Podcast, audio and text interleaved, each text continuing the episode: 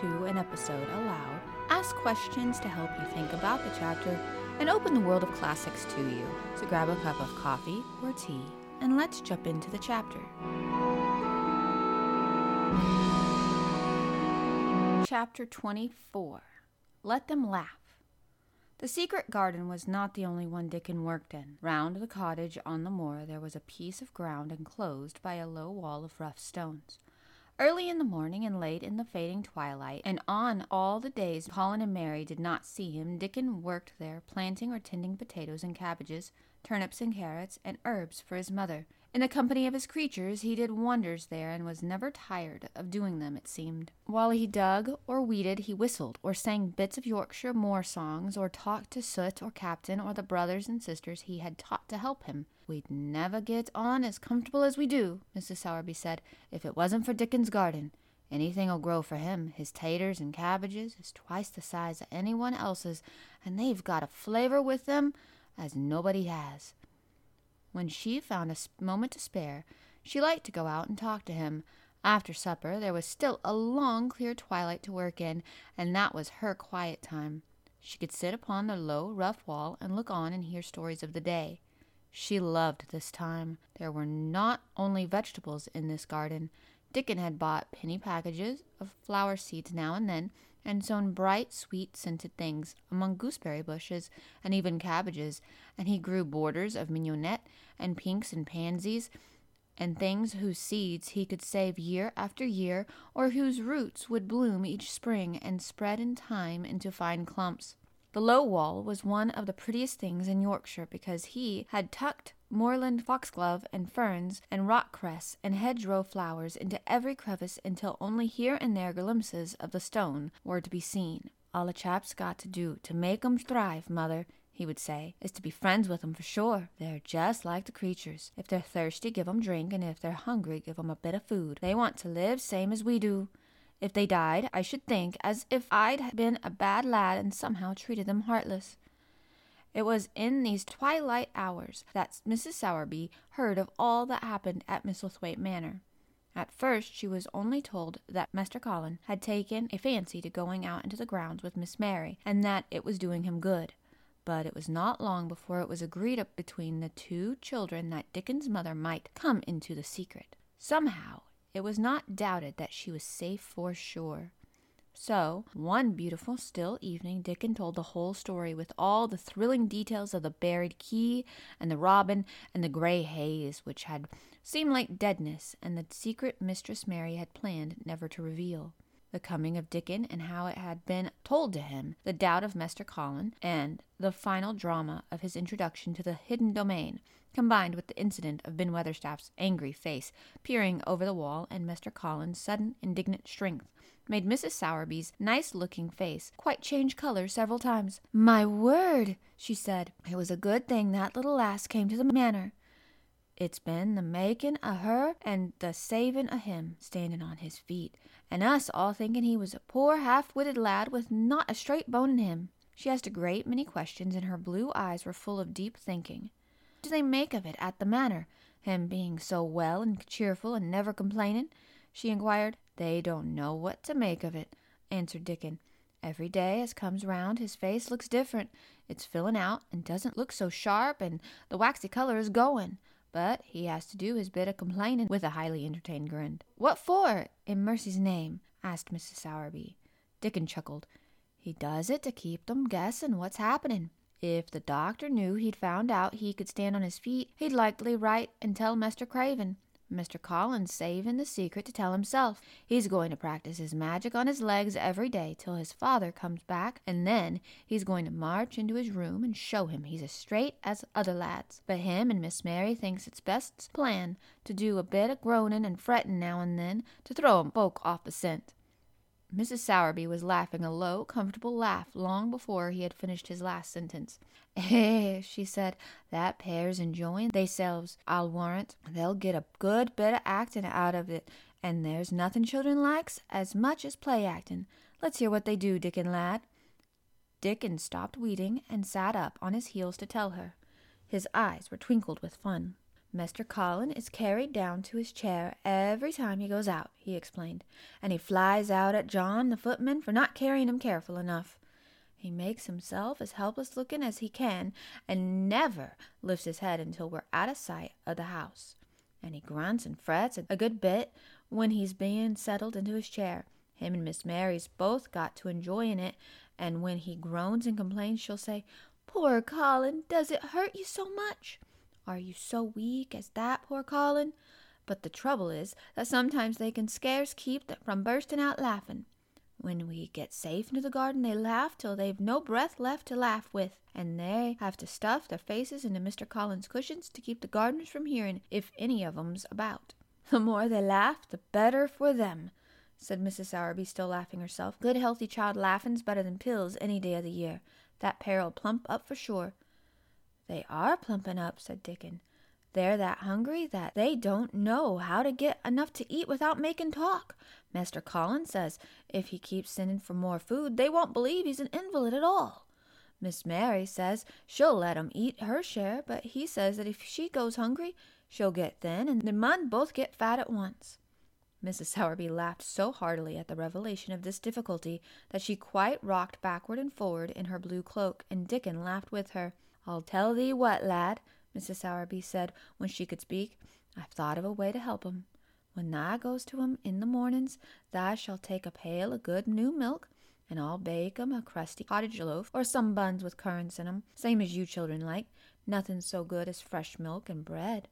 Then they could take off the edge o' their hunger when they were in their garden, and the fine food they get indoors 'ud polish off the corners. Eh, mother, said Dickon admiringly, what a wonder thou art!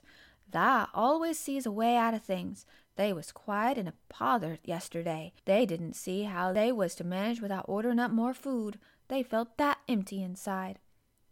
They're two young'uns growing fast, and health's coming back to both of 'em. Children like that feels like young wolves, and food's fle- flesh and blood to 'em," said Mrs. Sowerby. Then she smiled Dickon's own curving smile. Eh, but they're enjoying themselves for sure she said. She was quite right, the comfortable, wonderful mother creature, and she had never been more so than when she said their play acting would be their joy.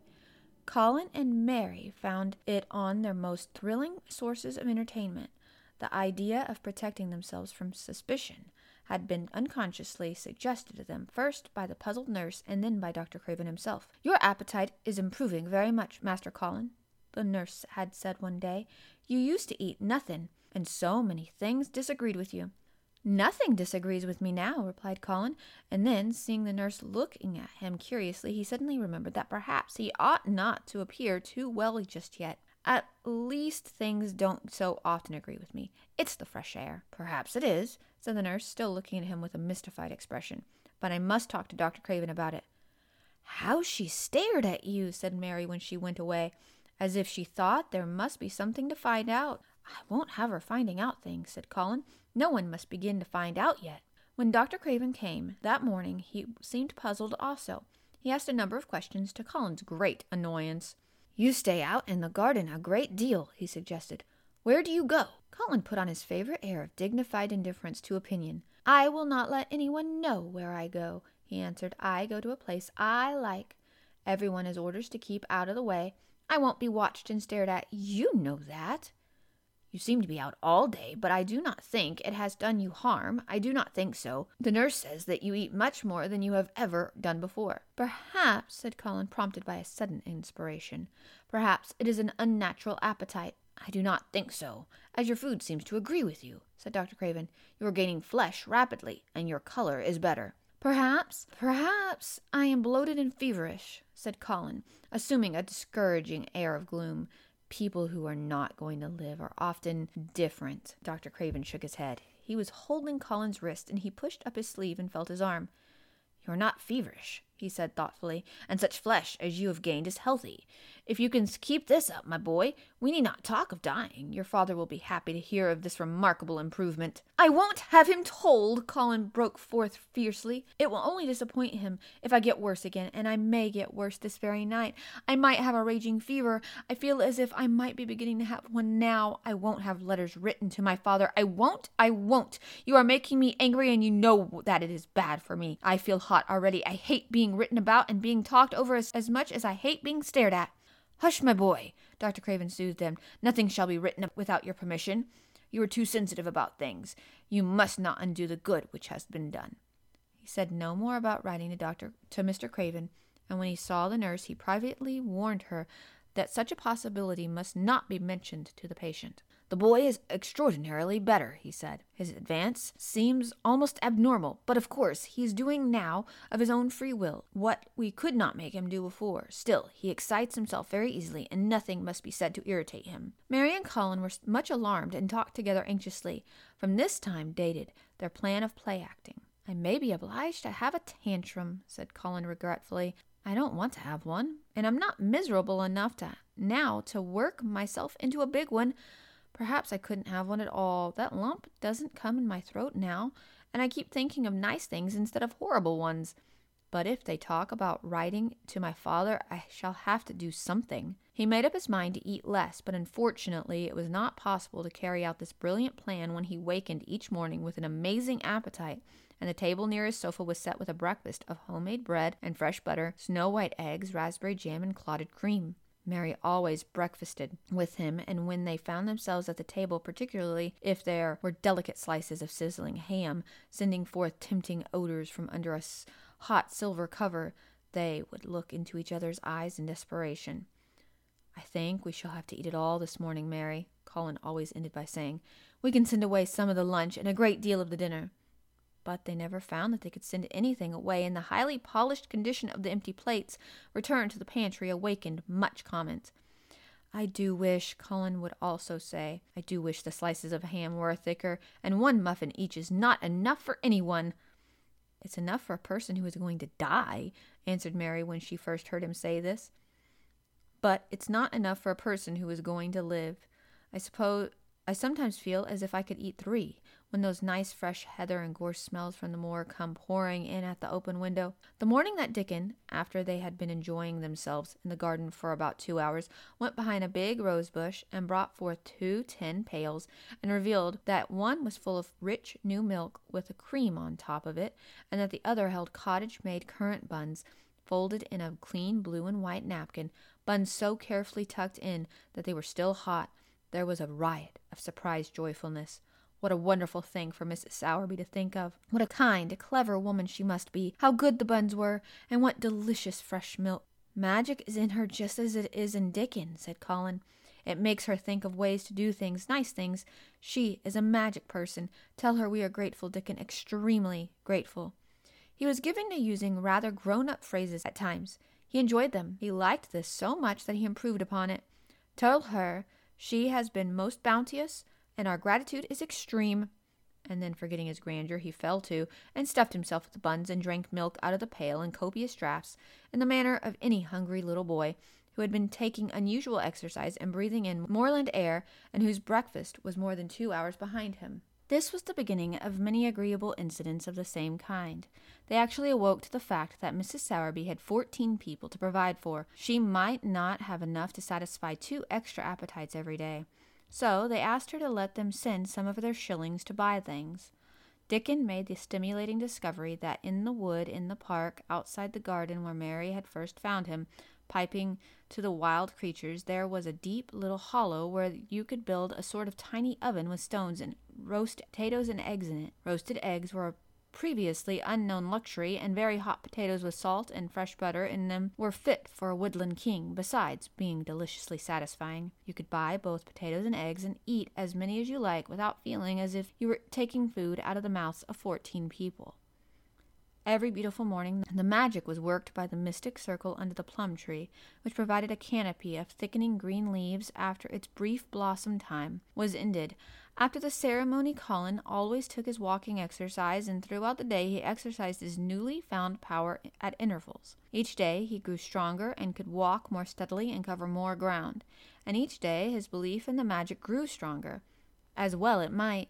He tried one experiment after another as he felt himself gaining strength, and it was Dickon who showed him the best things of all. Yesterday, he said one morning after an absence, I went to Thwaite for mother, and near the Blue Crow Inn I have seed Bob Haworth. He's the strongest chap on the moor. He's a champion wrestler, and he can jump higher than any other chap and throw the hammer farther. He's gone all the way to Scotland for the sports some years. He's knowed me ever since I was little, and, and he's a friendly sort, and I axed him some questions. The gentry calls him an athlete, and I thought of thee, Master Colin, and I says, How do thou make thy muscles stick out that way, Bob? Did thou make anything extra to make thyself so strong? And he says, Well, yes, lad, I did. A strong man in a show that came to Thwaite once showed me how to exercise my arms and legs and every muscle in my body. And I says, Could a delicate chap make himself stronger with them, Bob? And he laughed and says, Art thou the delicate chap?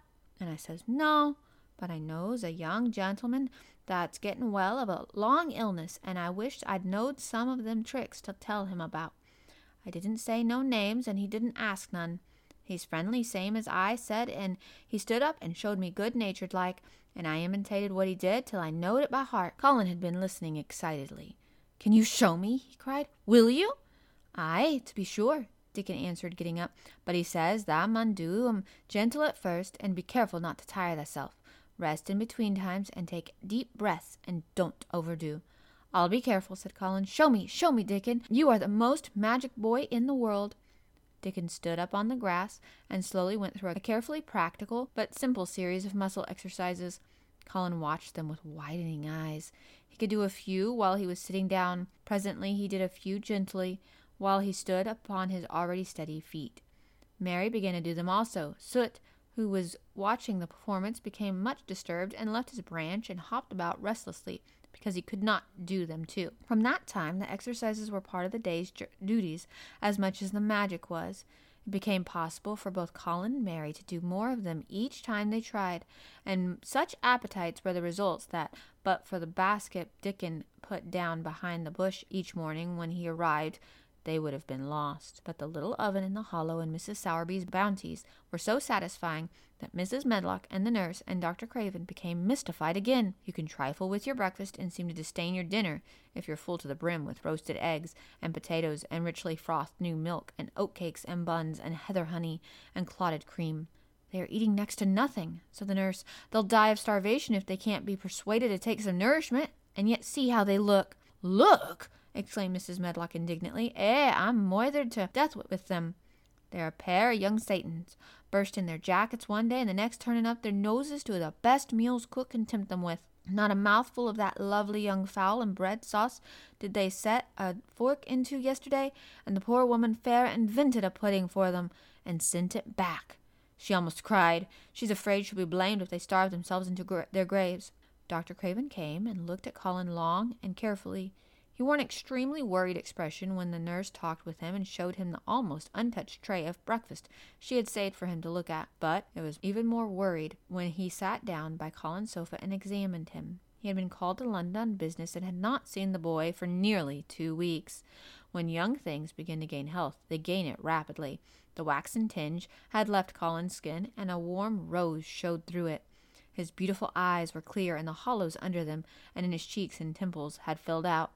His once dark, heavy locks had begun to look as if they sprang healthily from his forehead and were soft and warm with life. His lips were fuller and of a normal color. In fact, as an imitation of a boy who was a confirmed invalid, he was a disgraceful sight. Dr. Craven held his chin in his hand and thought him over. I am sorry to hear that you do not eat anything, he said. That will not do. You will lose all you have gained, and you have gained amazingly. You ate so well a short time ago. I told you it was an unnatural appetite, answered Colin. Mary was sitting on her stool nearby, and she suddenly made a very queer sound, which she tried so violently to repress that she ended up almost choking. What is the matter?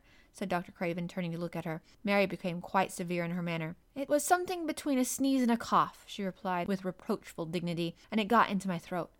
But, she said afterward to Colin, I couldn't stop myself. It just burst out because all at once I couldn't help remembering that last big potato you ate and the way your mouth stretched when you bit through that thick, lovely crust with jam and clotted cream on it. Is there any way in which those children can get food secretly? Dr. Craven inquired of Mrs. Medlock.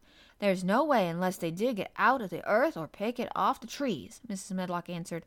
They stay out in the grounds all day and see no one but each other, and if they want anything different to eat from what's sent up to them, they need only ask for it. Well, said Dr. Craven, so long as going without food agrees with them, we need not disturb ourselves. The boy is a new creature. So is the girl, said Mrs. Medlock. She's begun to be downright pretty since she's filled out and lost her ugly little sour look. Her hair's grown thick and healthy looking, and she's got a bright color, the glummest, ill natured little thing she used to be and now her and Master Colin laugh together like a pair of crazy young'uns. Perhaps they're growing fat on that. Perhaps they are, said Dr. Craven. Let them laugh.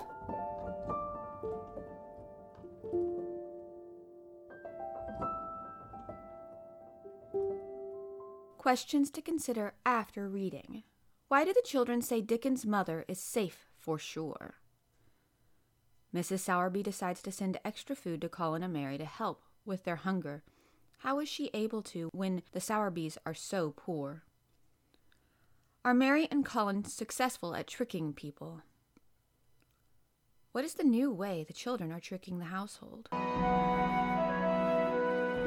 Thank you for listening to today's chapter. If you would like to discuss the questions, follow me on the Crack Open a Classic podcast Instagram page and comment on today's chapter's post. If you like this podcast, please share it with others so we can get the word out about more classics. If you would like to suggest a book to be read, email me at crackopenaclassicpodcast at gmail.com. Check back tomorrow for the next chapter in this adventure.